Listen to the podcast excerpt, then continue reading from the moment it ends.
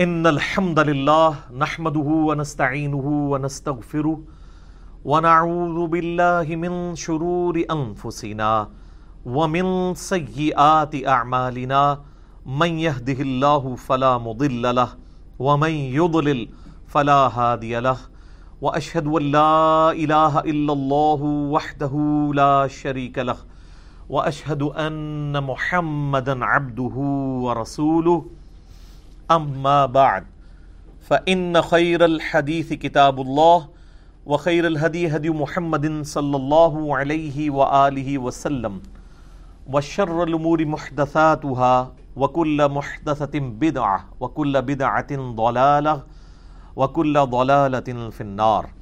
اعوذ بالله السميع العليم من الشيطان الرجيم، من همزه ونفقه ونفثه. بسم الله الرحمن الرحيم. رب اشرح لي صدري ويسر لي امري واحلل عقدة من لساني يفقهوا قولي. بسم الله الرحمن الرحيم. ان الله وملائكته يصلون على النبي.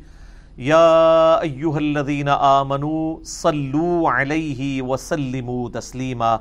اللهم صل على محمد وعلى ال محمد. كما صليت على ابراهيم وعلى ال ابراهيم انك حميد مجيد. اللهم بارك على محمد وعلى ال محمد. كما باركت على ابراهيم وعلى ال ابراهيم انك حميد مجيد. اللهم ربنا آتنا في الدنيا حسنه وفي الاخره حسنه وقنا عذاب النار. لا اله الا انت سبحانك اني كنت من الظالمين. حسبنا اللہ و نعم الوکیل. یا حیو یا قیوم، برحمتک استغیث، ولا حول ولا قوة الا باللہ العلی العظیم. ربنا آتنا من لدنک رحمہ وحیئ لنا من امرنا رشدا آمین. الحمدللہ، آج چھبیس جولائی دو ہزار بیس کی قرآن کلاس نمبر تھرٹی ایٹ کی اسٹوڈیو ریکارڈنگ ہونے جا رہی ہے۔ آج انشاءاللہ تعالی ہم آیت الکرسی سے جو اگلی آیت ہے صورت البقرہ کی آیت نمبر 256 اس سے انشاءاللہ سٹارٹ لیں گے۔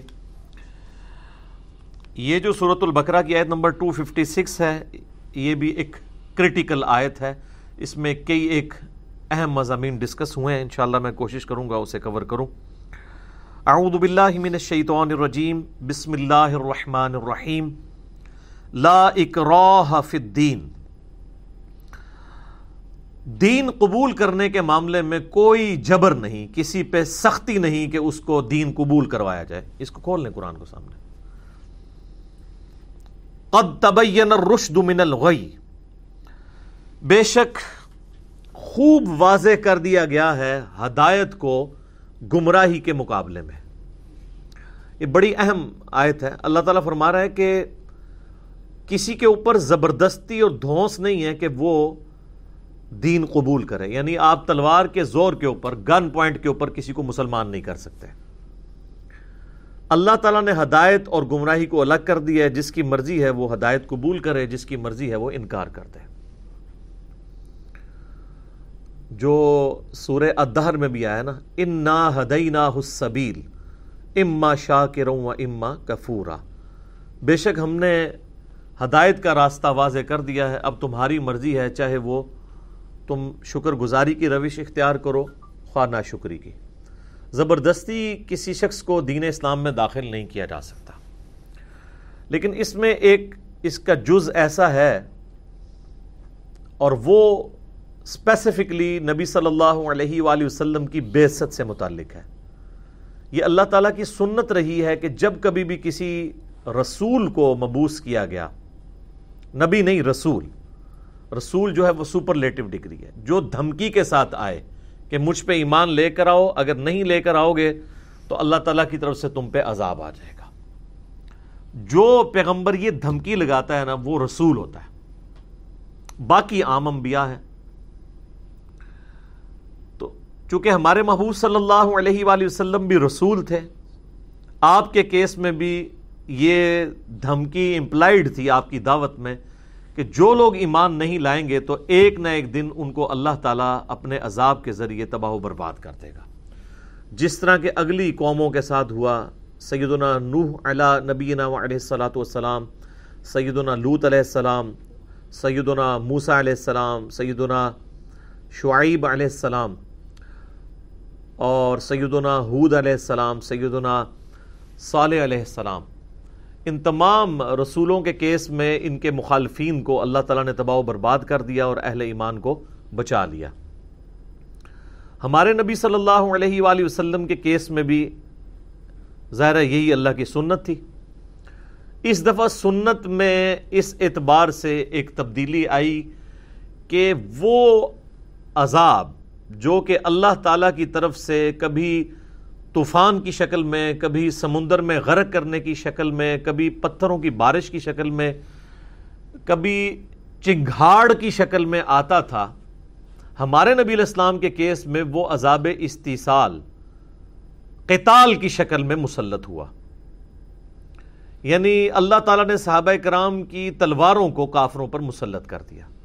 اور اس کا ذکر سورہ اتوبہ کی آیت نمبر فورٹین کے اندر موجود ہے کہ اللہ تعالیٰ چاہتا ہے کہ اے مسلمانوں تمہارے ہاتھوں سے ان کو عذاب دے۔ یعنی تیئیس سالہ اسلامی دعوت کے بعد آلموسٹ وہ عذاب کا کوڑا جو ہے مشرقین عرب کے اوپر پڑا۔ اور پھر ساتھ ہی ساتھ یہ کوڑا رومنز اور پرشینز کے اوپر بھی پڑا، جنگ قادسیہ اور یرموک کی شکل میں۔ اور اس کا ذکر بھی سورہ اتوبہ کی آیت نمبر 29 کے اندر موجود ہے۔ کہ مسلمانوں کے ذمے اللہ نے یہ کام لگایا کہ نبی الاسلام کے بحاف کے اوپر کلمت اللہ کو بلند کرنے کے لیے تم نے جہاد کرنا ہے اور اس سے مراد اسپیسیفکلی صحابہ کرام کا جہاد ہے۔ بعد کے جو آل امیہ کے یا آل عباس کے یا ایون آٹومانم امپائرز یہ سب کے سب سپر پاورز کی انویژنز تھیں دوسرے کنٹریز کے اندر۔ ان کا نبی الاسلام کے اس جہاد اور قتال کے ساتھ کوئی تعلق نہیں ہے۔ اس لیے ہم دیکھتے ہیں کہ یہ جتنے بھی اس قسم کی حرکتیں کرنے والے تھے، وہ اپنے بھائیوں کو بھی قتل کروا دیتے تھے۔ اپنے باپ کو جیل میں ڈلوا دیتے تھے۔ اب میرا خود تعلق جو ہے وہ مغلیہ خاندان کے ساتھ ہے، لیکن اگر آپ یہاں پہ سب کانٹیننٹ میں مغلوں کی حکومت دیکھیں، تو آپ کو ان کے حکمرانوں میں بے دینیت نظر آئے گی۔ اکبر بادشاہ بارہ سال کی عمر میں جو ہے وہ شہنشاہ بن گیا اور آلموسٹ ستر سال تک اس نے حکومت کی ہے۔ ہندو عورتوں سے بھی اس نے نکاح کیے ہوئے تھے۔ اس کے بعد سب سے پریزگار بادشاہ اورنگزیب عالمگیر پیش کیا جاتا ہے۔ جی وہ ٹوپیاں جو ہے وہ سی سی کے اور بن بن کے وہ گزارا کیا کرتے تھے۔ اور جناب، انہوں نے کبھی نماز نہیں چھوڑی، نہ نماز چھوڑی تھی، نہ کو پرا چھڑیا یعنی اپنے بھائیوں کو بھی قتل کروایا، باپ کو جیب میں جیل میں ڈلوا دیا حکمرانی کی خاطر۔ تو ان کے یعنی تصویر کے دو رخ ہوا کرتے تھے۔ حکمرانی میں جب یہ آتے تھے تو اسی طریقے سے جس طرح دنیاوی حکمران ہوتے ہیں، اسی قسم کی بدماشیاں کرنا، اپنی حکومت کو قائم کرنے کے لیے مخالفین کو کاٹ دینا، کوئی شریعت کی پابندی کا خیال نہ کرنا۔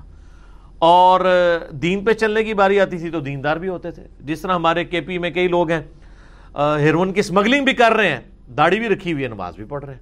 وہ کہتے ہیں یہ ہمارا کاروبار ہے۔ یعنی وہ پیرلل میں دونوں چیزیں لے کے چل رہے ہیں۔ ہمارے علماء کی اکثریت کا بھی یہی حال ہے۔ حرام خوریاں بھی اسی طریقے سے جانی ہیں اور باقی گٹ اپ جو مذہبی ہے وہ اڈاپٹ کیا ہوا ہے اسی طریقے سے۔ تو یہ سارے کے سارے معاملات حکمرانوں کے ساتھ لگے رہتے تھے، ان میں یہ کمزوریاں رہتی تھیں۔ ہاں صحابہ کرام کو اللہ تعالیٰ نے ایک اسپیشل پروٹیکشن دی تھی۔ خلفۂ راشدین نے جو انویژنز کی ہیں، وہ انویژنز نہیں تھی، بلکہ وہ عذاب استحصال کا کوڑا تھا جو پڑا رومنس کے اوپر اور پرشین کے اوپر۔ اور اس کا ذکر سورہ اتوبہ کی آیت نمبر 29 میں موجود ہے کہ تین آپشن رکھے جائیں گے۔ یا تو اسلام قبول کر لو۔ یہ دنیا کے ہر غیر مسلم کے لیے تین آپشن نہیں ہے ان کے لیے ہے جن کی طرف اللہ تعالیٰ نے نبی الاسلام کو مبوس اس حوالے سے کیا تھا کہ آپ نے اپنی مبارک زندگی میں ان پہ حجت تمام کر دی۔ بعد کے تو مسلمانوں پہ ابھی تک حجت تمام نہیں ہو رہی ہے۔ ایک فرقہ دوسرے کو کافر کہہ رہا ہے۔ اور دوسرا کہہ رہا ہے جی میں جنتی فرقہ ہوں باقی سب دوست کی ہیں۔ اس لیے کہ نبی دنیا میں موجود نہیں ہے۔ ہاں نبی الاسلام نے اپنی مبارک زندگی کے اندر جو لوگ موجود تھے، ان پہ حق واضح کر دیا تھا۔ اللہ کی غیبی تائید کے ذریعے لوگوں کو یہ پتہ چل گیا تھا کہ یہ شخصیت غیر معمولی شخصیت ہے۔ لہٰذا جن لوگوں کو نبی الاسلام نے خطوط لکھے اپنی مبارک زندگی میں، صرف انہی لوگوں تک صحابہ کرام مردوان نے جا کے ان کے سامنے یہ تین شرائط رکھی ہیں، سورہ توبہ کی آیت نمبر 29 میں۔ یا تو اسلام قبول کر لو، یا پھر ہمیں جزیہ دو۔ جو مسلمانوں نے سلانہ ایک ٹیکس رکھا ہوا تھا کافروں کے اوپر۔ وہ بڑا تھوڑا سا تھا، اس سے زیادہ ٹیکس تو مسلمان خود دیتے ہیں بیت المال میں زکات کی شکل میں۔ وہ آپ سمجھ لیں، چار دینار تھے سونے کے، سالانہ۔ ہر کافر نے بیت المال میں چار دینار سونے کے دینے ہوتے تھے۔ صحیح بخاری مسلم میں ابو دو ترمزی میں اس کی ڈیٹیلز ملتی ہیں۔ آپ کو مشکات کی دوسری جلد میں جہاد والے چیپٹر کے اینڈ پہ آپ کو مل جائیں گی یہ ساری آدیس چار دینار آج کے آپ سمجھ لیں ڈیڑھ تولے سونے کے برابر بنتے ہیں۔ ڈیڑھ پونے دو لاکھ روپیہ ٹیکس سال پورے کا۔ اور اس کے گینسٹ مسلمانوں نے ان کی حفاظت کرنی ہے۔ جو بہت مشکل کام تھا، کیونکہ قبائلی سسٹم تھا۔ قبائل ایک دوسرے پہ ٹوٹتے رہتے تھے۔ حتیٰ کہ جب کبھی یہ ڈیسیجن کرنا ہوتا کہ ہم نے علاقہ مسلمانوں نے چھوڑنا ہے، تو جزیہ لیا ہوا بھی کافروں کو واپس کر دیا جاتا تھا کہ بھائی اب ہماری کوئی ذمہ داری نہیں، ہم نے اگر ایڈوانس جزیہ لیا تو یہ اپنے پاس رکھو اور ہم اس پیسے کو بھی استعمال نہیں کریں گے۔ یعنی اتنی ایمانداری تھی۔ تو ڈیڑھ تولے سونا، چار دینار سونے کے۔ سونے کے چار دینار یا چالیس سکے جو ہیں وہ چاندی کے جنہیں درہم کہا جاتا تھا۔ دونوں کی اکویلنٹ ایک ہی ویلیو ہوتی تھی۔ اس زمانے میں بیس دینار آج کا ساڑھے سات تولے سونا بنتا ہے۔ اور دو سو درہم یعنی چاندی کے سکے، وہ آج کا ساڑھے باون تولے چاندی کے اکویلنٹ تھا اس زمانے کے اعتبار سے۔ جب سونا اور چاندی کی آپس میں ریشو جو ہے وہ ون اور آلموسٹ سیون کی تھی، اب تو ون اور ہنڈریڈ کی ہو چکی ہے۔ آج تو سونے کا نصاب ہی دیکھا جائے گا۔ اس پہ الگ سے میری ویڈیوز ریکارڈڈ ہے وہ آپ دیکھ سکتے ہیں۔ تو یہ دوسری شرط ہوتی تھی، تیسری شرط یہ ہوتی تھی کہ اگر تم نے اسلام قبول نہیں کرنا، جزیہ بھی نہیں دینا، تو پھر ہم سے جنگ کے لیے تیار ہو جاؤ۔ اور اسی کے تحت پرشین امپائر کے خلاف جنگ یرموک اور باقی چھوٹی موٹی جنگیں لڑی گئیں اور رومنز کے خلاف جنگ یرموک اور باقی اور جنگیں لڑی گئیں۔ پھر جنگ یرموک میں جب شکست ہو گئی رومنز کو تو ان کو اندازہ ہو گیا کہ ہم مسلمانوں کی طاقت کا مقابلہ نہیں کر سکتے، تو وہ جزیہ دینے پہ آمادہ ہو گئے۔ آج کے اربوں ڈالرز اس وقت مسلمانوں کو جزیہ ملتا تھا۔ پرشینز جو ہیں وہ چونکہ ذرا سخت مزاج کے لوگ تھے، لڑاکو تھے، جنگجو تھے وہ آخری وقت تک مسلمانوں سے لڑتے رہے، حتیٰ کہ قادسیہ میں ان کی پوری کی پوری سلطنت ہی ختم ہو گئی انہوں نے جزیہ نہیں دیا تو مجوسی دنیا سے آپ سمجھ لیں آلموسٹ ان کی ساری حکومت ختم ہی ہوگی۔ وہ پوری کی پوری مسلمانوں کے پاس آ گئی۔ رومنز نے اپنی باقی جو بچی کھچی سلطنت تھی وہ بچا لی جزیہ دے کے۔ تو یہ تین شرائط ہوا کرتی تھیں۔ یا تو اسلام قبول کرو یا جزیہ دے دو یا پھر جنگ کے لیے مادہ ہو جنگ کا مطلب ہی سیدھا سیدھا کتال ہے۔ تو ان چیز، تین چیزوں کی بنیاد جو ہے، وہ نبی الاسلام کی دعوت رسالت ہے۔ اس کی بنیاد کے اوپر یہ سب کچھ کیا گیا۔ اب یہ آج یہ کام نہیں کیا جائے گا کہ آپ کافروں سے ان کے ملک چھیننا شروع کر دیں۔ یہ ایک معاملہ کمپلیکس ہے۔ یہ بے ست کے بعد اللہ تعالیٰ انبیاء کے ذریعے جو حجت تمام کرتا ہے نا، اس کے گینسٹ یہ سب کچھ ہوتا ہے۔ ورنہ تو آپ کافروں سے کو دنیا میں رہنے کا حق ہی نہیں دیں گے۔ اس طرح نہیں ہوگا۔ ہاں وہ کافر جن کو اللہ تعالیٰ نے اپنے پیغمبر کے ذریعے حق واضح کیا انہوں نے اسلام قبول نہیں کیا، ان پہ اللہ کی طرف سے عذاب آئے گا۔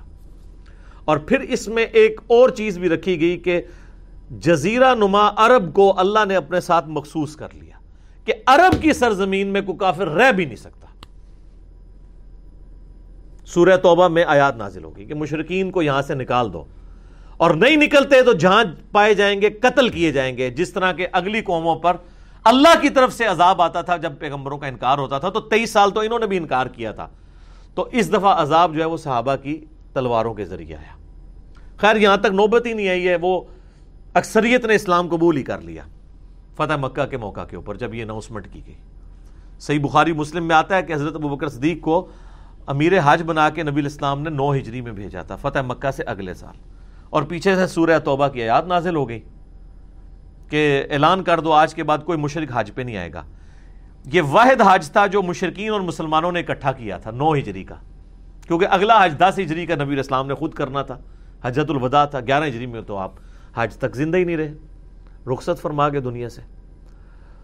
تو حضرت بکر صدیق کو نبی الاسلام نے امیر حج بنا کے بھیجا، پیچھے سے آیات نازل ہوئی تو نبی الاسلام نے سید علی کو اور بعض اصحاب کو ساتھ بھیجا۔ کہ آپ نے جا کے میرے بحاف کے اوپر میدان عرفات میں بھی اور منا کے اندر بھی اناؤنسمنٹ کرنی ہے کہ آندہ سے کوئی مشرق حج کے لیے نہیں آئے گا، عرب کی سرزمین چھوڑ کے چلے جاؤ۔ یا اسلام قبول کرو یا یہاں سے چلے جاؤ۔ اور اگر یہ نہیں کرو گے، اسلام قبول نہیں کرو گے، یا یہاں سے نہیں جاؤ گے تو قتل کیے جاؤ گے۔ لیکن یہ خاص جزیرہ نما عرب کے لیے۔ جزیرہ نما عرب میں کوئی نہ تو کوئی کسی غیر مسلم کا معبد ہوگا، نہ کوئی بت خانہ ہوگا، نہ کوئی کلیسا ہوگا۔ نہ کوئی گرجا ہوگا۔ صرف عرب کی سرزمین کے لیے۔ ادر دین عرب کا معاملہ بالکل ڈفرینٹ ہے۔ کیونکہ اللہ تعالیٰ نے عرب کو وہ اپنے لیے چوز کر لیا قیامت تک کے لیے۔ حتیٰ کہ عرب کی سرزمین میں اگر کوئی منافقت کی بنیاد پہ مسجد بنائے گی مسجد درار تو وہ بھی سورہ توبہ میں آیا کہ نبی السلام کو حکم دیا گیا اسے گرائیں۔ لیکن یہ وہی کے ذریعے۔ اس بنیاد پہ آپ آج کسی کی مسجد نہیں گرا سکتے۔ ورنہ تو بریلوی اہل حدیثوں کی ساری مسجدیں گرا دیں گے۔ اہل حدیثوں کے ہاتھ حکومت آئی، انہوں نے بریلویوں کی کوئی نہیں چھوڑنی۔ سنی شیعہ کی گرا دیں گے، شیعہ سنی کی گرا دیں گے۔ تو اس معاملے کو سمجھنے کی ضرورت ہے کہ نبی الاسلام کے کیس میں جو احکامات ہیں اور آج کے احکامات جہاد اور قتال کے حوالے سے، یہ اس میں ڈفرنس اس حوالے سے آپ نے دیکھنا ہے۔ تو یہ جو آئی، آیت آئی نا، لا اکراہ فی الدین، دین قبول کرنے کے بارے میں کسی کے اوپر جبر نہیں ہے۔ اللہ تعالیٰ نے ہدایت اور گمراہی کو الگ کر دیا یعنی تلوار کے زور پہ آپ نے کسی کو مسلمان نہیں کرنا۔ تو صحابہ کرام نے بھی تلوار کے زور پہ کسی کو مسلمان نہیں کیا، تین شرائط رکھی ہیں۔ ورنہ تو ایک ہی شرط رکھی جاتی نا، کہ یا کلمہ پڑھو ورنہ کاٹ دیے جاؤ گے۔ نہیں۔ یا کلمہ پڑھ لو، یا ٹیکس دینے کے لیے تیار ہو جاؤ۔ یعنی تم دوسرے درجے کے شہری بن کے مسلمان حکومت کے انڈر ہوگے، لیکن تمہیں مذہبی آزادی ہوگی۔ تمہارا کوئی کلیسا نہیں توڑا جائے گا، تمہارا کوئی گرجا، خانقاہ نہیں توڑی جائے گی۔ اسی طریقے سے تمہارے ٹیمپلز بھی چلتے رہیں گے۔ اور اگر یہ نہیں کرو گے تو پھر لڑائی کے لیے مادہ ہو جاؤ۔ تو یہ اس آیت کے حوالے سے کلیریفیکیشن ضروری ہے، کیونکہ بعض لوگ اعتراض کرتے ہیں کہ بھی اسلام تلوار کے زور پہ پھیرا ہے۔ ایک طرف تو قرآن کہہ رہا ہے کہ دین کے بارے میں کوئی جبر نہیں ہے، دوسری طرف تلوار کیوں مسلط کی؟ تو اس کے پیچھے نبی الاسلام کی بے ست کا معاملہ تھا۔ اور اس میں بھی آپ دیکھیں، صرف ایبسولوٹلی تلوار مسلط نہیں ہوئی ہے، بلکہ آپشن رکھے گئے ہیں کہ ذمی بن کے رہ سکتے ہو، جزیہ دے کے۔ اور عرب کی سرزمین کے لیے آیا کہ وہاں پہ تم جزیہ دے کے بھی نہیں رہ سکتے۔ وہ چھوڑنا ہوگا تمہیں۔ اور وہ الٹیمیٹلی نبی الاسلام کی جو بخاری مسلم میں آخری وسیعتیں آئی ہیں، ان میں سے ایک وسیعت یہ تھی کہ یہودیوں کو عرب کی سرزمین سے نکال دینا۔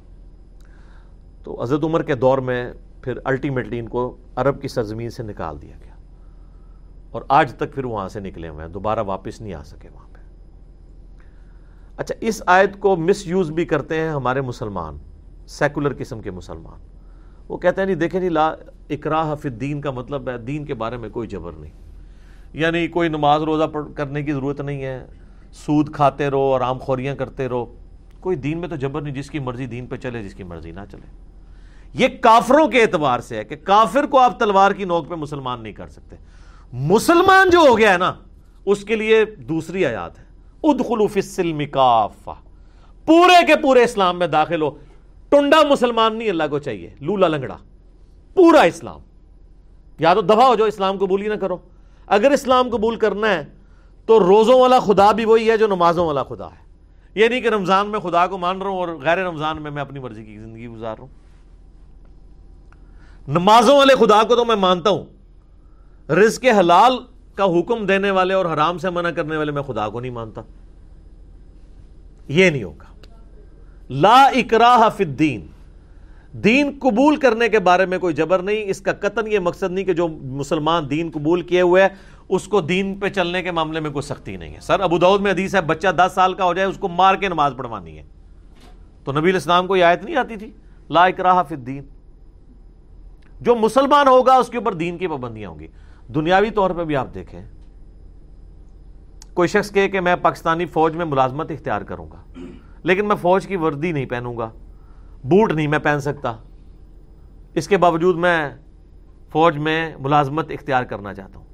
تو کیا فوج میں اس کو ملازمت دی جائے گی؟ وہ کہیں گے کہ بھئی آپ نے ملازمت کرنی ہے، نہیں کرنی، آپ کی اپنی مرضی ہے۔ ہم کب کہہ رہے ہیں کہ آپ فوج ضرور اختیار کریں۔ لیکن ونس آپ فوجی بنیں گے، تو فوج کا سارا ڈسپلن ایس او پیز آپ کو فالو کرنے پڑیں گے۔ اسی طریقے سے ونس جو بندہ مسلمان ہو گیا وہ یہ لا اکراہ فی الدین کے پیچھے نہیں چھوپ سکتا، یہ کافروں کے بارے میں ہے۔ کیونکہ ساتھ یہ آ گیا، قد تبین الرشد من الغی۔ بے شک ہدایت کو گمراہی سے الگ کر کے اللہ تعالیٰ نے واضح کر دیا ہے۔ اور آگے دیکھ لیں، ساتھ ہی ذکر آ گیا۔ فمن یکفر بالتاغوت جو کوئی تاغوت کا کفر کرے گا یعنی اللہ کے مقابلے پہ جو بھی کھڑا ہے، چاہے وہ شیطان ہے یا انسان ہے، وہ تاغوت ہے۔ یہ اردو میں لفظ تغیانی استعمال تغیانی کب آتی ہے؟ جب دریا یا سمندر اپنی حدود سے باہر نکل جائے۔ تو یہ جو تاغوت ہے، وہ اپنی حد سے باہر نکلا ہوا ہے۔ اللہ کے ساتھ شریک لوگ اسے ٹھہرا رہے ہیں۔ تو جو کفر کا تاغوت کرے تاغوت کا کفر کرے گا۔ وہ یؤمن باللہ اور ایمان لائے گا اللہ پر۔ آپ دیکھیں کہ کفر مسلمان نے پہلے کرنا ہے، ایمان بعد میں لے کے آنا ہے۔ اور کفر کس کا کرنا ہے؟ اللہ کے مقابل ہستیوں کا۔ تو ہمارا کلمہ کیا ہے؟ لا الہ۔ کوئی الہ نہیں ہے۔ سارے جھوٹے خداؤں کی نفی۔ اللہ، سوائے اللہ کے۔ پہلے ہم کفر کا تاغوت کا کفر کرتے ہیں اور پھر ہم اللہ پر ایمان لے کر آتے ہیں۔ تو اللہ تعالیٰ ہمارا جو کوئی کفر کرے گا، تاغوت کا اور ایمان لائے گا اللہ پر فقدستم سکا بالعروت الوثقا تو اس نے تو ایسا مضبوط کڑا ہلکا پکڑ لیا ایسی مضبوط زنجیر پکڑ لی ہے، لن فسام الہا جو کبھی نہیں ٹوٹے گی۔ پرانے زمانوں میں جب بحری جہازوں کو لنگر انداز کیا جاتا تھا نا، سمندر یا دریا کے کنارے کے اوپر، تو بڑے بڑی زنجیریں اس کے ساتھ ہوتی تھی وہ لنگر باندھے جاتے تھے۔ کیونکہ ڈرفٹ کی وجہ سے پھر وہ دوبارہ سائل سمندر سے دور چلے جاتے ہیں جہاز، کیونکہ پانی تو مسلسل چل رہا ہوتا ہے۔ اور دریا میں تو ویسے ہی چل رہا ہوتا ہے نا۔ سمندر میں تو رکا ہوا بھی جو ہے وہ ویوز کی شکل میں ہوتا ہے، دریا میں تو مسلسل چل رہا ہوتا ہے، اس میں تو آپ کشتی ایک جگہ روک ہی نہیں سکتے، جب تک اسے باندھ نہ دیں۔ تو وہ عروت الوسقا یعنی ایسا مضبوط چین باندھی جاتی تھی کہ وہ یہ نہ ہو کہ وہ چین ایسی کمزور ہو کہ جب پانی جہاز کو بہا کے لے جائے تو وہ ساتھ چین کو بھی توڑ دے۔ جس طرح اگر آپ نے کسی جو ہے وہ مضبوط قسم کے بیل کے ساتھ باریک سی رسی باندھی ہو، تو جب وہ بیل وہ چھڑائے گا، تو رسی بھی ٹوٹ جائے گی۔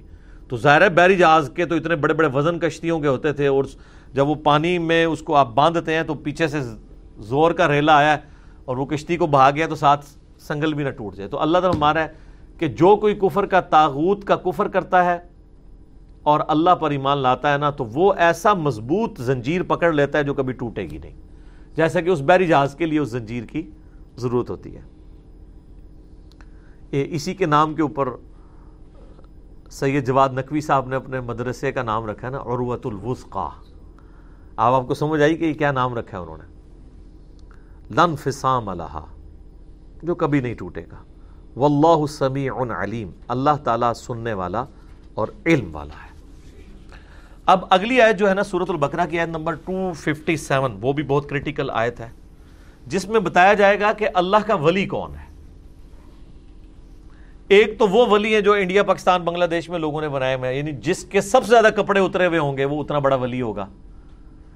جنہوں کہتے ہیں الف ننگا ہوئے گا تو سب تو بڑا ولی ہوئے گا۔ ایک وہ ولی کا کانسیپٹ ہے جو اللہ تعالیٰ قرآن میں دے رہا ہے۔ اللہ کے نزدیک جس نے بھی کلمہ پڑھ لیا اور سچے دل کے ساتھ اسلام میں داخل ہو گیا، وہ اللہ کا ولی ہے۔ یہ وہ کہتے ہیں نا جی وہ ہمیں کیا پتا کون ولی ہے، کون نہیں ولی ہے۔ اور ایک طرف یہ کہہ رہے ہوتے ہیں اور دوسری طرف اپنے بابوں کو ولی بھی ڈکلیئر کر رہے ہوتے ہیں۔ ہاں ہم جن لوگوں کے بارے میں یہ کلیم کرتے ہیں نا کہ یہ اللہ کے ولی ہیں، یہ ہمارا حسن زن ہے۔ مثلا ہمارا یہ عقیدہ ہے کہ تمام صحابہ اور اہل بیت اللہ کے اولیاء میں سے۔ جو مرتے دم تک ایمان پر قائم رہے۔ یہ شرط ہے اس میں۔ اس کے بعد صحیح العقیدہ تابعین تبا تابعین۔ اولیاء اللہ میں سے۔ تبا تابعین کے بعد امام بخاری، امام مسلم آ جاتے ہیں۔ ان ان کا زمانہ شروع ہو جاتا ہے۔ تو ہم ان کو رحمہ اللہ کہتے ہیں، ان کے لیے دعائیں کرتے ہیں۔ ہم اللہ سے امید کرتے ہیں کہ یہ اللہ تعالیٰ کے اولیاء ہیں۔ اس اعتبار سے تو اولیاء اللہ ہیں یہ۔ کہ صحیح العقیدہ ہے۔ ایک وہ جو ولی، قطب، غوث کی یہ ٹرمنالوجی جو تصوف میں بنائی ہوئی ہے اس اعتبار سے بھی یہ اولیاء اللہ ہیں، ان کے نزدیک بھی۔ ہمارے نزدیک تو سارے کلمہ گوئی اولیاء اللہ ہیں۔ اور اس کی دلیل یہ آیت آ رہی ہے۔ اللہ ولی الذین آمنو اللہ ولی ہے اہل ایمان کا۔ جو بھی ایمان لے آئے، اللہ اس کا ولی ہے۔ مطلب دوست۔ جب اللہ دوست ہو گیا تو وہ بھی اللہ کا دوست ہے۔ جس کو اللہ اپنا دوست بنا لے، وہ یہ کلیم کر سکتا ہے کہ میں اللہ کا دوست ہوں۔ باقی یہ کہنا کہ وہ ولی کامل ہے یا نہیں ہے، وہ کامل والے الفاظ چھوڑے وہ تو اللہ کو ہی پتا ہے۔ وہ تو پھر ہم مولا علی کے بارے میں ہی کہیں گے، بخاری و مسلم میں حدیث ہے، کل میں اس شخص کے ہاتھ میں جھنڈا دوں گا، جو اللہ اور اس کے رسول سے محبت کرتا ہے، اللہ اور اس کا رسول اس سے محبت کرتے ہیں۔ اور صحابہ کہتے ہیں، ہمیں پوری رات نیند نہیں آئی کہ وہ خوش نصیب کون ہوگا؟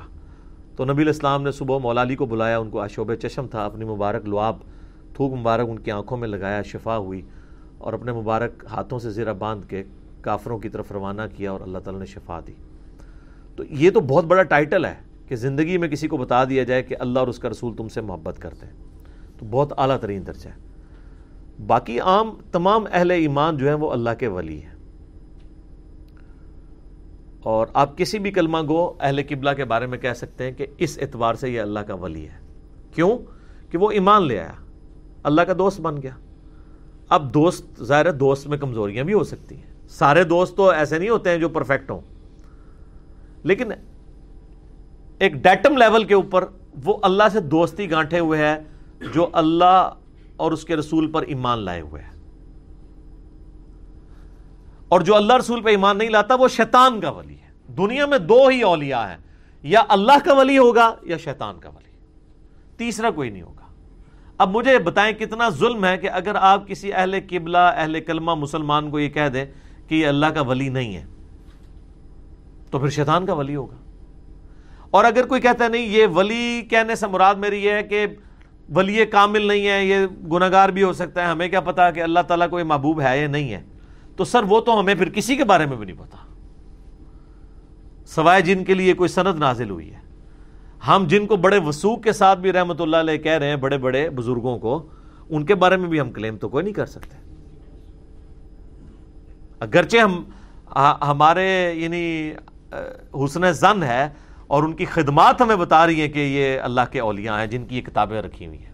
تو آڈے تو پھر بھی میں ڈکلیئر نہیں کرنا، میں اینا دی گل کر رہا تو آڈے انتظار ہی نہیں رہا۔ یعنی جن کو میں کلیم کیے ہوئے ہوں۔ اور جن کو میں کلیم کیے ہوئے ہوں، وہ واقعی اس اعتبار سے اولیاء اللہ ہیں کہ ان کو آپ بھی مانتے ہیں۔ ان کا کون انکار کر سکتا ہے؟ تو باقی کوئی بھی ایک جو مسلمان ہے، وہ اپنے آپ کو اللہ کا ولی کہہ سکتا ہے۔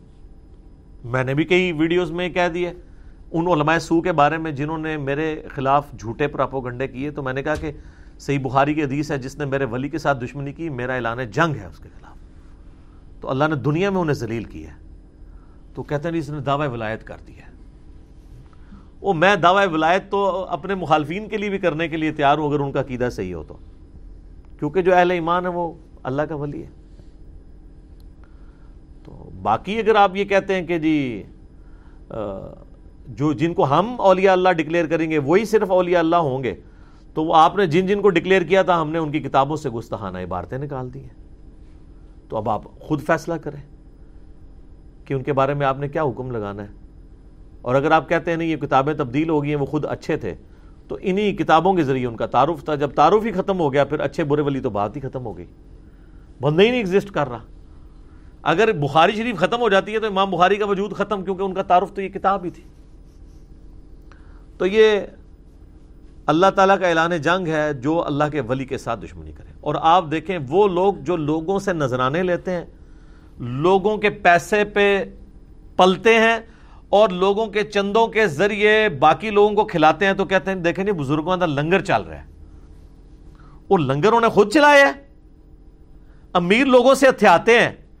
ایک کروڑ روپیہ ہتھیا کے دس لاکھ روپیہ وہ سلطانہ ڈاکو والی بات ہوئی کہ امیروں سے لوٹ کے غریبوں میں بانٹ دیا تو اس میں اس نے کہاں سے لنگر چلایا ہے؟ مطلب کس بزرگ نے جو ہے مزدوری کر کے تو غریبوں کو کھانا کھلایا ہے؟ امیروں سے یہ لیتے ہیں، غریبوں کو کھلاتے ہیں، کہتے ہیں لنگر چل رہا ہے۔ اور کبھی امیر سے پوچھتے بھی نہیں کہ یہ حرام کی کمائی ہے، تیری حلال کی ہے۔ تو اس طرح کا لنگر جو ہے وہ تو سر گرو نانک کے مزار کے اوپر بھی چل رہا ہے۔ چلے جائیں کرتارپور پہ، وہاں لنگر نہیں چل رہا۔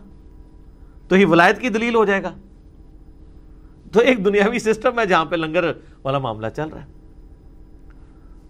تو اس طرح بڑے بڑے کلیم کر دیتے ہیں ان کے بارے میں اور کہتے ہیں جی وہ ان اور ان ان لوگوں کو اولیاء اللہ مان رہے ہیں جو لوگوں سے چندے بٹور کے خود بھی کھاتے ہیں، باقیوں کو کھلاتے ہیں۔ اور جو اپنی جیب سے نکال کے ان کے اوپر لگا رہا ہے اور ان سے ایک روپیہ لینے کا روادار نہیں ہے۔ اس کو ولی مانے کے لیے تیار نہیں ہو رہے۔ نہ منو تو آپ لوگوں کو بتا دیں کہ نہیں ولایت کا کرائٹیریا یہ ہوتا ہے کہ جو امیروں سے ہتھیائے اپنے اوپر لگائے اور لوگوں کو کھلائے، وہ اللہ کا ولی ہوتا ہے۔ اور جو اپنی جیب سے اللہ کی راہ میں خرچ کرے اور ایک روپیہ لینے کا کسی سے روادار نہ ہو دنیا بھی کوئی منفیت نہ لے، وہ اللہ کا ولی نہیں ہو سکتا۔ تو لوگ لتر مارن گے تھوڑے سے رہتے آپ دیکھیں قرآن حکیم میں جہاں جہاں انبیاء کا ذکر آیا نا، بار بار اسی جملے کے ساتھ کہ ہر نبی یہ دعوت بلند کرتا ہے۔ کہ میں تمہیں اس دعوت کے عوض تم سے کوئی اجر نہیں مانگتا۔ میرا اجر میرے اللہ کے حضور پکا ہے۔ پھر نبی الاسلام کو قرآن میں کئی جگہ کہا گیا کہ اے نبی الاسلام یہ آپ کی دعوت سے کیوں انکار کر رہے ہیں؟ کیا آپ نے کوئی معاوضہ ان سے وصول کر لیا اس دعوت کے عوض کہ جو ان کے لیے تاوان بن گیا آپ تو کوئی ان سے پیسے نہیں لے رہے، آپ تو فی سبیل اللہ اللہ کے لیے کام کر رہے ہیں۔ تو پھر یہ کیوں آپ کی دعوت سے بھاگ رہے ہیں؟ تو یہ اولیاء کے حوالے سے میں نے کلیئر کر دیا، یہاں پہ لوگوں نے پبلک نے اپنے اولیاء اللہ بنائے ہیں۔ اللہ تعالیٰ نے تو اہل ایمان کو اپنا ولی کہا ہے۔ اور اللہ تعالیٰ نے فرمایا کہ اللہ ان کا دوست ہے یعنی وہ پھر اللہ کے دوست ہیں۔ اور اللہ کی کرم نوازی ان پہ کیا ہے؟ یخرجہم من الظلمات الى النور۔ اللہ تعالیٰ انہیں اندھیروں سے نکال کر نور کی طرف لے جاتا ہے۔ اندھیروں سے، اندھیرے سے نہیں۔ کیونکہ اندھیروں جمع کا سیکھا ہے، گمراہی کے کئی راستے ہیں۔ اور ہدایت کا صرف ایک راستہ ہے، اس لیے ہدایت نور، ایک سنگل، انوار کا لفظ نہیں آیا، سنگولر کا سیکھا ہے۔ گمراہی کے اندھیروں سے ہدایت کی روشنی کی طرف۔ والذین کفروا اولیاء الطاغوت، اور جو کفر کرنے والے ہیں، وہ ساتھی ہیں تاحوت کے، شیطان کے۔ یخرجونہم من النور الى الظلمات اور شیطان، شیاطین کیا کرتے ہیں؟ وہ انہیں نور سے، ہدایت کے راستے سے ہٹا کر گمراہیوں کے اندھیروں میں لے جاتے ہیں۔ کا اصحاب النار۔ یہی تو ہیں اہل جہنم آگ والے۔ ہم فیہا خالدون۔ وہ اس میں رہیں گے ہمیشہ ہمیشہ۔ باللہ تعالی۔ اللہم اجرنا من النار۔ تو اللہ تعالیٰ ہمارا ہے کہ ہاں، میں اپنے اولیاء کو گمراہی کے اندھیروں سے نکال کر ہدایت کی روشنی میں لے کے آتا ہوں اور شیطان اپنے اولیاء کو ہدایت کے راستے سے ہٹا کے گمراہی اور اندھیروں کے اندر لے جاتا ہے۔ تو اب میرا ایک معصومانہ سوال ہے کہ اگر ہدایت سنگولر کے سیگے سے آئی ہے، پھر سچائی کا راستہ ایک ہی ہوگا۔ گمراہی کے تو ایک سے زیادہ راستے ہو سکتے ہیں، سچائی کے نہیں۔ یہ کہتے ہیں جی سارے ہمارے بزرگوں کے سلسلے سارے ہی حق پہ ہیں۔ کیوں سارے حق کے اوپر ہیں؟ ایک دوسرے کے بالکل مخالف ہیں، پھر بھی کہتے ہیں حق پہ۔ حق پہ ایک ہی راستہ ہوتا ہے۔ اس کانٹیکسٹ میں ایک مسند آمد میں حدیث ہے، صحیح صنعت کے ساتھ۔ المستدر للحاکم کے اندر بھی موجود ہے۔ نبی الاسلام نے زمین پہ ایک سیدھی لکیر کھینچی اور اس کے دائیں بائیں ٹیڑھی لکیریں کھینچی۔ پھر آپ نے فرمایا یہ جو دائیں بائیں لکیریں ہیں، یہ شیطان کے راستے ہیں، جو ٹیڑھے ہیں۔ اور جو سینٹر میں راستہ ہے نا، یہ میرا سیدھا راستہ ہے۔ پھر آپ علیہ السلام نے سورہ الانام کی آیت تلاوت کی 153 نمبر۔ وَأَنَّ سِرَاطِ مُسْتَقِيمًا۔ یہ ہے میرا راستہ جو کہ بالکل سیدھا ہے۔ فَتَّبِعُوهُ اس کی پیروی کرو۔ وَلَا تَتَّبِعُوا السُّبُلِ۔ ارد گرد کے راستوں کی پیروی مت کرو، ورنہ یہ تمہیں اللہ تعالیٰ کے راستے سے بہکا دیں گے۔ یہ وہ چیز ہے جس کی اللہ تعالیٰ تمہیں وسیعت کرتا ہے۔ تو وہ دن الصراط المستقیم جو ہے وہ نبی الاسلام کا مبارک راستہ ہے اور وہ راستہ ہے۔ وہ کہتے ہیں جی آگے لکھا ہے سراط اللہ نامت علیہم۔ نیک لوگوں کے راستے پہ چلا۔ نیک لوگوں کا راستہ۔ نیک لوگوں کے راستے نہیں۔ راستہ تو پہلے ذکر ہو چکا ہے نبی الاسلام کا۔ اللہ کی طرف سے ہدایت کا راستہ پیغمبر کو دیا جاتا ہے۔ باقی تو سارے اس کو فالو کر رہے ہوتے ہیں۔ سرات اللہ دینا نعم تعلیم کا مطلب نہیں ہے کہ بابوں کے پیچھے چلنا ہے۔ اس کا مطلب ہے اللہ، ان لوگوں کے راستے پر چلا جن پر تیرا انعام ہوا۔ تو وہ خود کسی اور کے راستے پہ چل رہے تھے نا۔ نبی الاسلام کے راستے پہ۔ اس دن سرات المستقیم، جو کہ حدود کہہ رہے ہیں کہ میرا راستہ حق میں تو اس کا صحیح جو اپروپریٹ ترجمہ بنے گا کہ اے اللہ ہمیں سیدھے راستے پر چلا، وہ راستہ جس پہ چل کے تیرے لوگ انعام یافتہ قرار پائے۔ اور وہ راستہ ظاہر ہے، صحابہ، اہل بیت، تابعین تبا تابعین جو سید العقیدہ تھے، ان کا راستہ ہے۔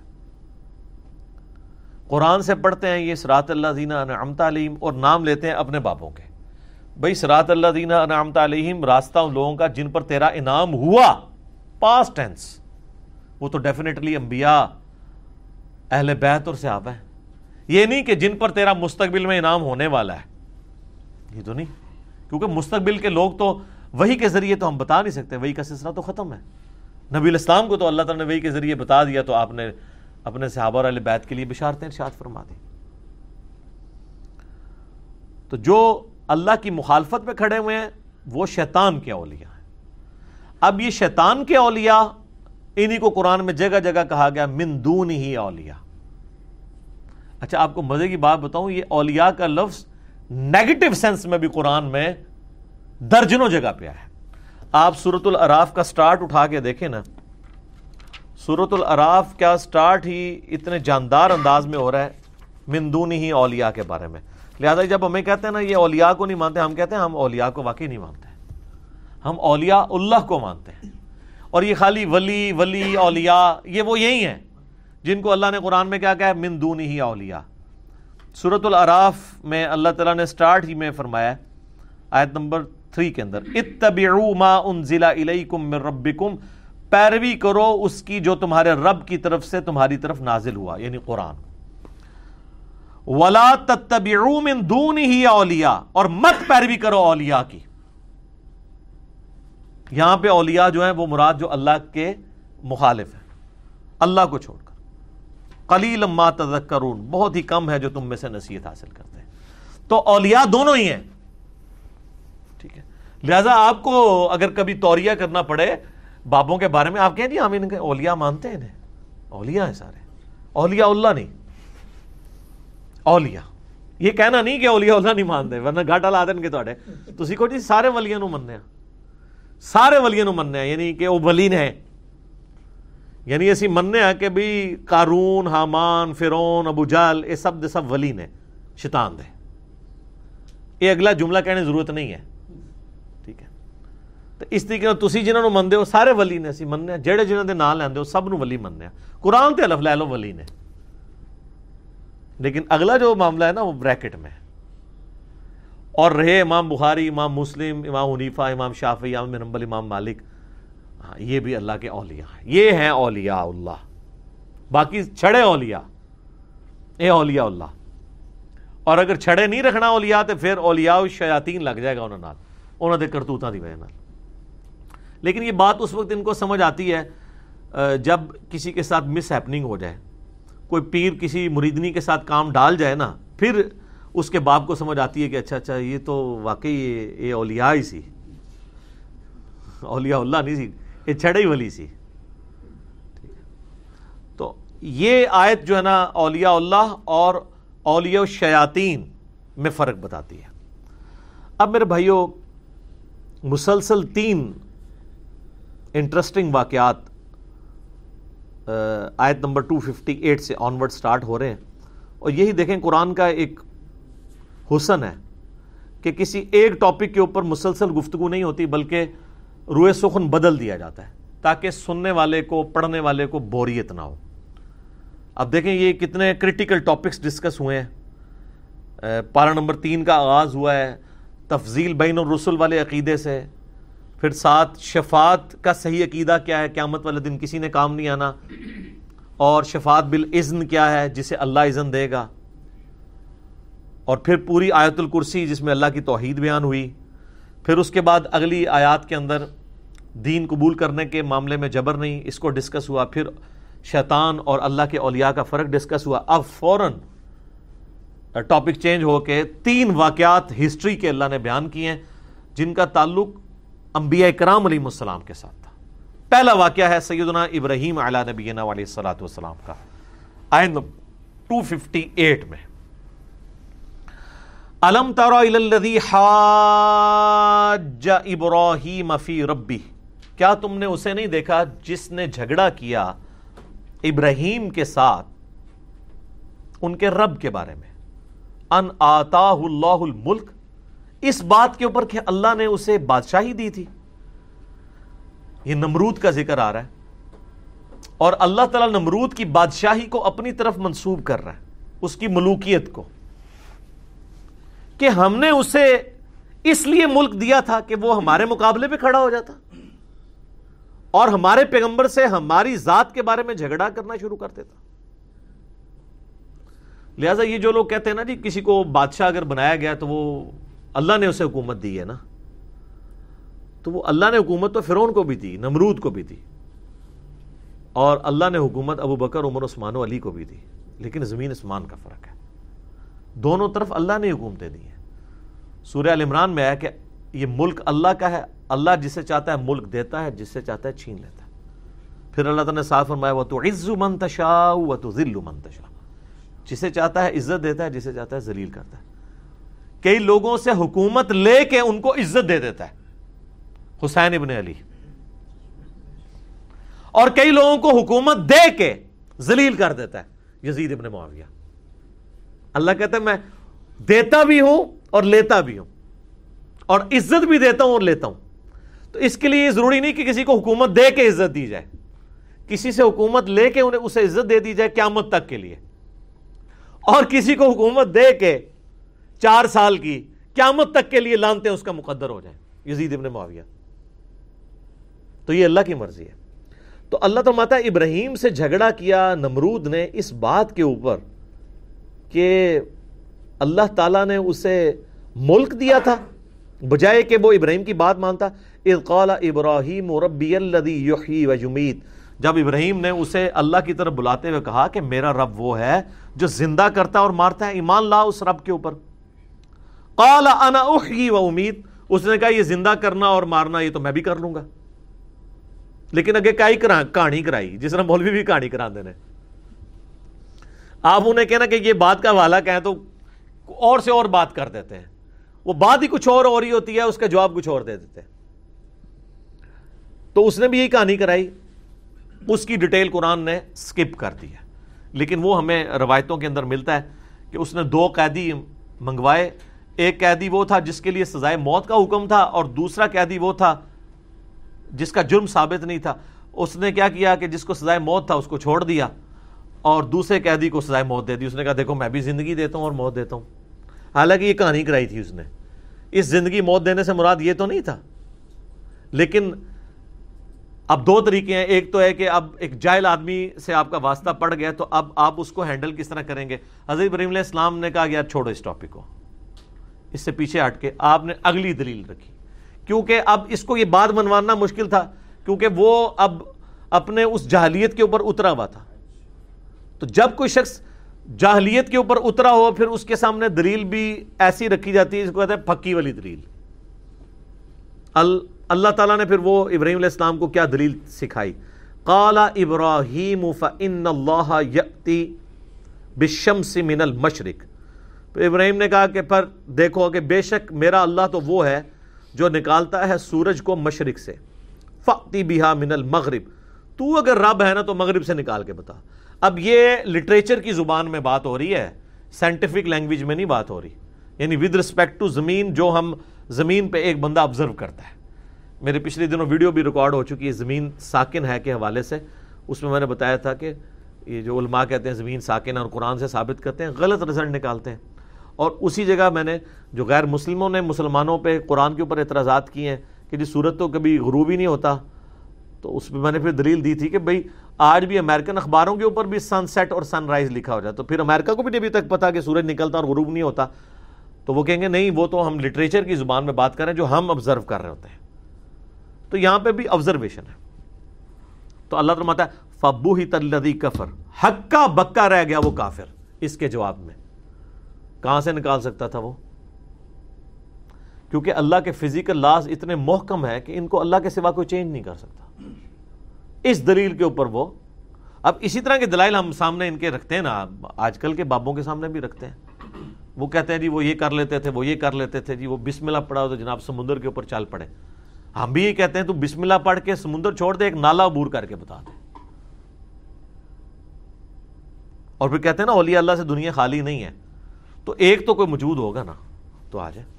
اور وہ جو آتے بھی ہیں، وہ اس طریقے سے آتے ہیں کہ وہ آپ ان کے مقابلے میں انہیں چیلنج بھی نہیں دے سکتے۔ ڈاکٹر تیر القادری صاحب انڈیا میں لیکچر دے رہے تھے، چالیس ہزار سے زیادہ مجمع سامنے موجود ہے ویڈیو رکھی ہوئی ہے اس کی۔ احمد آباد کے اندر۔ جس طرح یہاں ملتان شریف اولیاء کہتے ہیں نا، اولیاء کی سرزمین ہے، تو وہاں انڈیا میں اولیاء کی سرزمین جو ہے وہ احمد آباد ہے۔ اور وہ قصہ موسا اور خزر بیان کر رہے ہیں۔ اس کو اور پتہ نہیں اس کو کیا رنگ دیتے دیتے دیتے نا اینڈ پہ پہنچے ہیں وہ۔ اور وہ کہتے ہیں یعنی یہ جو قرآن میں واقعہ ہے، اس کے اوپر میں نے پوری اس کی انجینئرنگ کی ہے۔ اس واقعے سے جو غلط رزلٹ نکالتے تھے اس کی، وہ آپ دیکھ سکتے ہیں۔ اور اس سے کرتے کرتے وہ اپنے بابوں کے وہ کرامات ثابت کرتے ہوئے نا اینڈ پہ سپیکر پکڑتے ہیں اور کہتے ہیں، جناب، کوئی ہے جو قرآن کو نہ مانے، ابھی کھڑا ہو جائے، جو وہ کہے گا میں اس کو ادھر ہی کر کے دکھا دیتا ہوں۔ لیکن جملہ کیا بولا کہ جو قرآن کو نہ مانے؟ تو کون ہے جو سامنے کھڑا ہو جائے کہ میں قرآن کو نہیں مانتا؟ بھائی تو چھڑا لان کرنا کہ جو بابوں کی کہانیوں کو نہیں مانتا، کھڑا ہو جائے، میں ابھی کہانی کر کے بتا دیتا ہوں اسے۔ واقعہ قرآن سے حضرت خضر اور موسا کا بیان کیا اور کہا کہ کون ہے جو نہیں مانتا؟ قرآن کو، قرآن کا لفظ بولا یعنی قرآن کے اس واقعے کو۔ کون ہے جو نہیں مانتا؟ سارے مانتے ہیں۔ ابھی کھڑا ہو جائے۔ جو کہے گا میں اس کو دکھا دیتا ہوں۔ چالیس ہزار کے مجمع میں ایک بندہ بھی کھڑا نہیں ہوا کہ بھی ہاں جی آپ بھی ذرا کر کے بتا دیں۔ تخت بلکیس کو چھوڑ دیں، امام کعبہ کو غائب کر کے بتا دیں، جو نجدی امام ہے وہاں پہ۔ اور اپنا امام وہاں کھڑا کر دیں۔ کسی نے نہیں کہا۔ یہ تو یہی کہتے ہیں نا، نجدی امام ہے۔ تو کس نے کھڑا ہونا تھا؟ کھڑا ہو جاتا تو شہید ہو جاتا وہاں پہ۔ ویسے کی تھی سیاح کو نکلوتا تو اس طرح کے وہ دلائل کو پکڑ کے نا تو اس طرح کرتے ہیں۔ اب یہاں پہ حضرت ابراہیم علیہ السلام بھی دیکھیں، سب چیزوں کو اللہ کی طرف منسوب کر رہے ہیں۔ اپنی طرف انہوں نے کہیں نہیں دعویٰ کیا کہ میں زندہ کرتا ہوں، مارتا ہوں، یا میں مشرق سے سورج نکال کے بتاؤں گا۔ حضرت عیسیٰ کا بھی ذکر آیا تو ساتھ بھی اذن اللہ آیا۔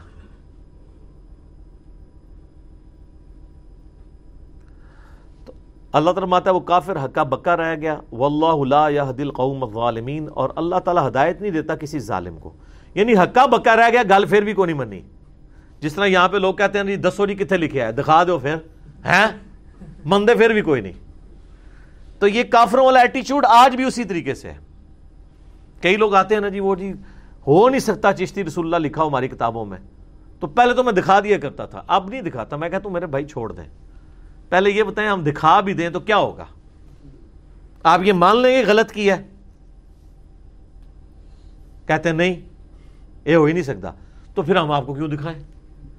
ہم نے دکھانا تو اس لیے تھا کہ آپ مان کے بابوں سے توبہ کر لیتے۔ اگر آپ نے اس کے بعد بھی کرنا ہے، نمرود والا ایٹیچیوڈ رکھنا ہے کہ اکا بکا رہ جانا ہے یہاں کسی کو والا بتا دینا، وہ مولوی کے پاس جانا نا کہتے ہیں، اے کنہیں دسے تو وہ جواب دے تو کنہیں دسے تو ٹھیک ہے تو جو اس طرح حقے بکے رہ جاتے ہیں نا اور پھر عمل نہیں کرتے، اللہ تعالیٰ ان کو پیغمبروں کے ذریعے بھی ہدایت نہیں ملتی۔ تو میرے آپ کے ذریعے تو ہدایت ان کو ملنی نہیں ہے۔ لہٰذا ان کے بارے میں ٹینشن نہیں لینی۔ آپ کا کام صرف بتانا تھا۔ حضرت ابراہیم نے بھی دیکھیں، بتایا، اس کے بعد معاملہ اللہ پہ چھوڑ دیا۔ اب دوسرا واقعہ آ رہا ہے۔ اوکل مر قریتیں وہی خویتن علی عروشها اور اسی طریقے سے اس شخص کا حال نہیں دیکھا۔ اب یہ دیکھنے سے مراد یہ نہیں ہے کہ مطلب وہ سارے لوگ وہاں پہ حاضر و ناظر تھے۔ یہ لنگوسٹک لٹریچر کی بات ہو رہی ہے۔ جیسے قرآن میں آیا کہ کافروں نے نہیں دیکھا، زمین و آسمان ملے ہوئے تھے، ہم نے انہیں پھاڑ کے جدا کیا سورہ الانبیاء میں۔ مراد یہ نہیں کہ کافروں نے دیکھی ہے کوئی ویڈیو۔ مراد یہ کہ یہ اللہ کی قدرت کا نظارہ نہیں دیکھ رہے ہو کہ ان کو کسی نے بنایا۔ کہ ایک شخص جو گزرا ایک بستی پر سے، جو کہ الٹی پڑی تھی اپنے چھتوں کے بل یعنی وہ کوئی تباہ و برباد کو کھنڈرات تھے۔ تو اس شخص نے کہا، قال انا یحیی هذه اللہ بعد موتها اللہ تعالیٰ مردوں کو کس طرح مرنے کے بعد زندہ کرے گا؟ یہ بستی کس طرح زندہ ہو سکتی ہے؟ یہ میں تورات میں ڈیٹیل ملتی ہے، یہ حضرت عزیر علیہ السلام کے بارے میں آتا ہے کہ وہ ایک کسی کھنڈرات کے پاس سے گزر رہے تھے تو انہوں نے یہ کہا۔ بعض کہتے ہیں کہ یہ لٹریچر کی زبان میں بات ہے، انہوں نے اپنی مردہ قوم کو مخاطب کر کے کہا کہ اتنی مردہ قوم ہو چکی ہے، دوبارہ اسے عروج کیسے ملے گا؟ تو دونوں باتیں درست ہو سکتی ہیں، ہم تو دونوں قائد کو صحیح سمجھتے ہیں۔ تو اللہ تعالیٰ ثم بعثہ تو اللہ تعالیٰ نے سو سال کے لیے اسے موت دے دی۔ نیند بھی موت کی بہن ہے نا۔ اس کے بعد اٹھا لیا۔ وہ نیند بھی ہو سکتی ہے اور فزیکل موت بھی ہو سکتی ہے۔ جیسے اللہ تعالیٰ نے صحابہ کاف کو تو تین سو سال کے لیے سلا دیا تھا۔ تین سو جو ہے وہ عیسوی اعتبار سے اور تین سو نو ہجری اعتبار سے یعنی لیونر کیلنڈر کے اعتبار سے۔ قال کم لبست تو جب اللہ تعالیٰ نے اسے اٹھایا نا، حضرت عزیر علیہ السلام کو، تو اللہ نے فرمایا ہاں بھی کتنا عرصہ تم یہاں پہ تیرا گزرا ہے۔ قال لبست یومن او بعد یوم۔ تو انہوں نے کہا یا تو میں پورا دن یہاں پہ سویا رہا ہوں یا دن کا کچھ حصہ۔ قال بل لبثت مئت عام۔ اللہ تعالیٰ نے فرمایا، نہیں، تم تو سو سال کے لیے یہاں پہ لیٹے رہے ہو۔ فانظر الى الى طعامک و شرابک لم یتسنہ دیکھ اپنے کھانے پینے کی چیزوں کی طرف، کوئی خراب بھی نہیں میں نے ہونے دی۔ سو سال تک۔ کھانے پینے کی چیز بھی اپنی اصلی حالت میں موجود ہے۔ ونظر الى حمارک اپنے گدے کی طرف دیکھ۔ گدا جو ہے وہ مر کے اس کی ہڈیاں بھی آ چکی ہوئی تھی۔ ابھی بڑے مزے کی بات ہے۔ اللہ تعالیٰ چاہتا تو گدے کو زندہ رکھ سکتا تھا، خوراک کو خراب کر دیتا۔ اور کہتا، دیکھ، یہ خراب ہوئی خوراک جو ہے، میں اس کو کس طرح ٹھیک کرتا ہوں۔ تو کسی کے دماغ میں یہ بات آ سکتی تھی کہ گدا سو سال کی عمر کا بھی ہو سکتا ہے، یا وہ لمبی عمر کا بھی ہو سکتا ہے۔ کھانا تو ایک ٹائم سے دوسرے ٹائم تک نہیں چلتا اللہ یہ کہ آپ کسی ٹھنڈے علاقے میں ہو تو اللہ تعالیٰ نے کھانے کو سو سال تک، یہ ہے موجزہ کھانے کو سو سال تک ٹھیک رکھا ہے گدے کو مار دیا اور آگے دیکھیں کیا الفاظ ہیں۔ ونظر الى حماری کا اپنے گدے کی طرف دیکھ والی نج کا آیت للناس، ہم اسے لوگوں کے لیے نشانیاں بنا دیں گے، اور تیرے لیے بھی۔ ونظر العظام کیف ننشزها۔ دیکھ ان کی ہڈیوں کو ہم کیسے ان کو جوڑتے ہیں۔ ثم نقصوها لحما۔ پھر اس پہ کیسے گوشت چڑھاتے ہیں۔ سر، یہ منظر تو حضرت زہر نہیں دیکھا ہے۔ حالانکہ یہ روزانہ ہو رہا ہے۔ انسان کے کیس میں بھی، جانداروں کے کیس میں بھی۔ لیکن وہ فزیکلی سامنے نظر نہیں آ رہا ہوتا۔ اور اس کا ایک ٹائم پیریڈ ہوتا ہے۔ انسان کے کیس میں آلموسٹ نو مہینے لگتے ہیں۔ ہاتھی کے کیس میں بائیس مہینے لگ جاتے ہیں۔ لیکن یہ سیکنڈز میں ہوا ہے کہ ان وہ ہڈیاں تھیں، ان پہ اللہ نے ایسے گوشت چڑھایا ایک دم سامنے گدا سامنے آ گیا۔ ٹھیک ہے؟ اللہ اکبر۔ اچھا اللہ تعالیٰ اس ساری چیزوں کو نشانی بنا کے ایک پیغمبر کے سامنے پیش کر رہا ہے۔ اس کا ایمان مضبوط کرنے کے لیے کہ اللہ کے لیے مردے کو زندہ کرنا کوئی مسئلہ نہیں ہے۔ تو مجھے بتائیں، اگر پیغمبر خود ہی مردے زندہ کر لیتے ہوتے تو اللہ تعالیٰ ان کو یہ کر کے کیوں دکھا رہا تھا؟ تو بابے کدھر؟ وہ زہر علیہ السلام کو طاقت نہیں سی کہ مردہ زندہ کرنا تو شیخ عبد القادر جانی نے کہ تو مردہ کھلا لیا تو اسی لیے آپ کو ٹھیک قرآن نہیں پڑھنے دیتے۔ قرآن پڑھتے یہ بھی تو دماغ میں آپ کے خیال آئے گا نا کہ بھی عزیر علیہ السلام کو تو اللہ تعالیٰ مردے کو زندہ کر کے اس گدے کو بتا رہا ہے کہ دیکھ اس طرح میں مردے زندہ کروں گا۔ اگر عزیر علیہ السلام خود ہی کر لیتے ہوتے تو اللہ کو بتانے کی ضرورت ہی نہیں تھی۔ تو بابے نے کہ تو مردے زندہ کر لینے نے۔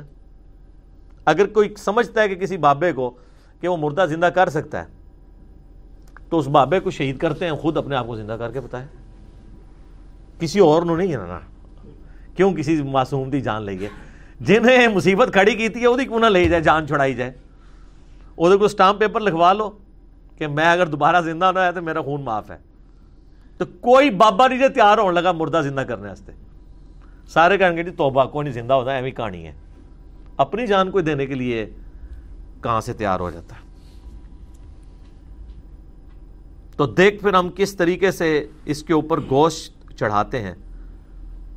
فلما تبین لہو جب ان پہ یہ حقیقت کھل گئی۔ قال اعلم ان اللہ علی کل شیء قدیر انہوں نے کہا، میں نے خوب جان لیا کہ اللہ تعالیٰ ہر چیز کے اوپر قادر ہے۔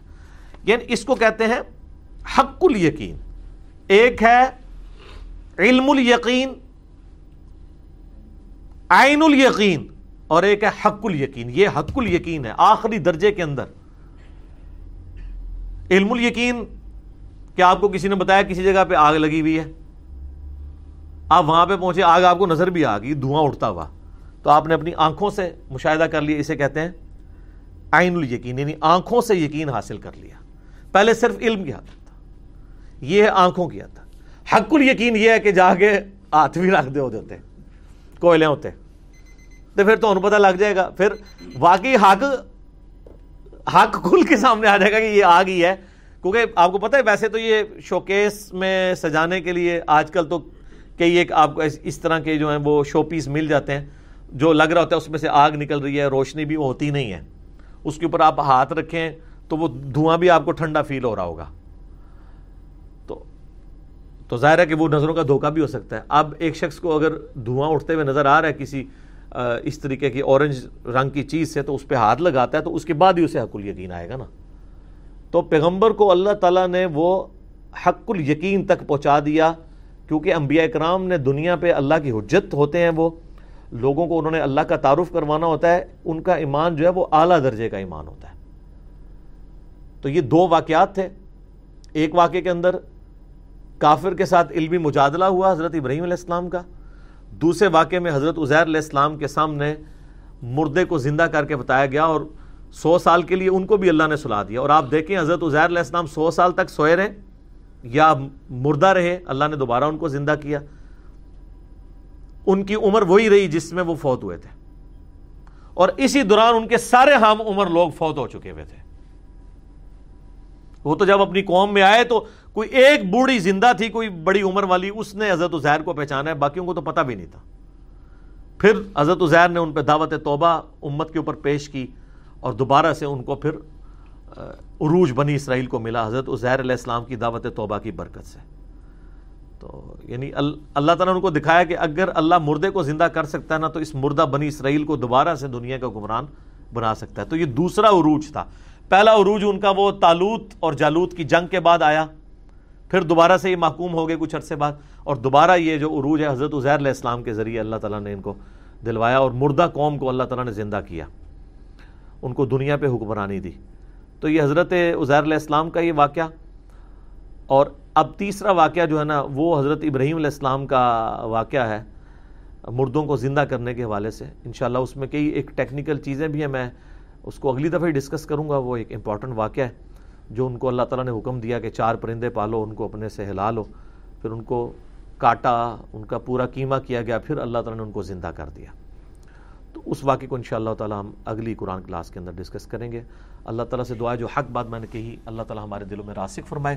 اگر جذبات میں میرے منہ سے کوئی غلط بات نکل گئی تو اللہ تعالیٰ اسے معاف بھی کر دے معاف بھی کر دے۔ ہمیں کتاب و سنت کی تعلیمات پر عمل کر کے دوسرے بھائیوں تک پہنچانے کی توفیق عطا فرمائے۔